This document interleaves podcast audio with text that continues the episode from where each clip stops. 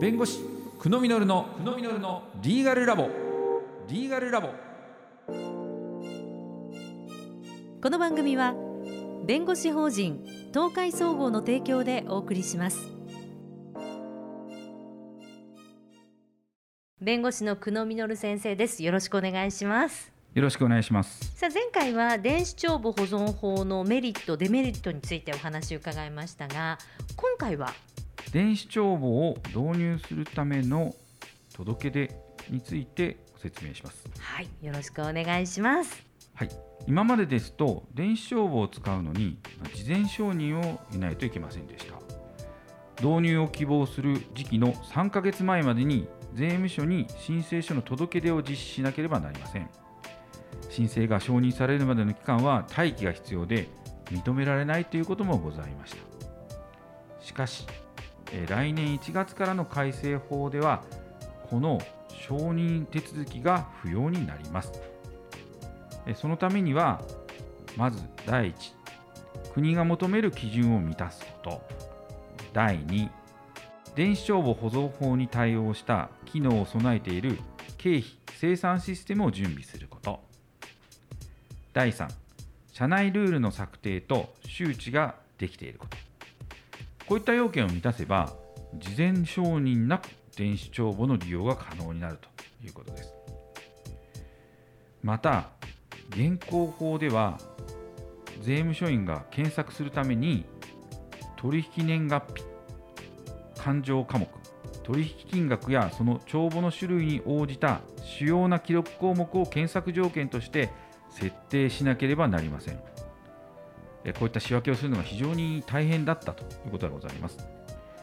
しかしこの検索要件が年月日や金額や取引先のみでいいよというふうに非常に簡素化されます。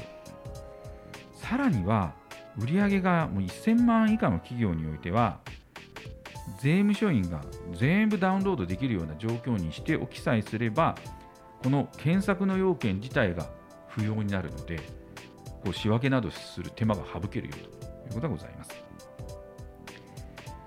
その他にも改正点はございますのでぜひ専門家にお問い合わせいただいて電子帳簿を皆様の会社企業で利用いただけたらいいかなと思います。こういった DX 化をされますと紙にこだわらない経営ができますのでぜひともご検討ください。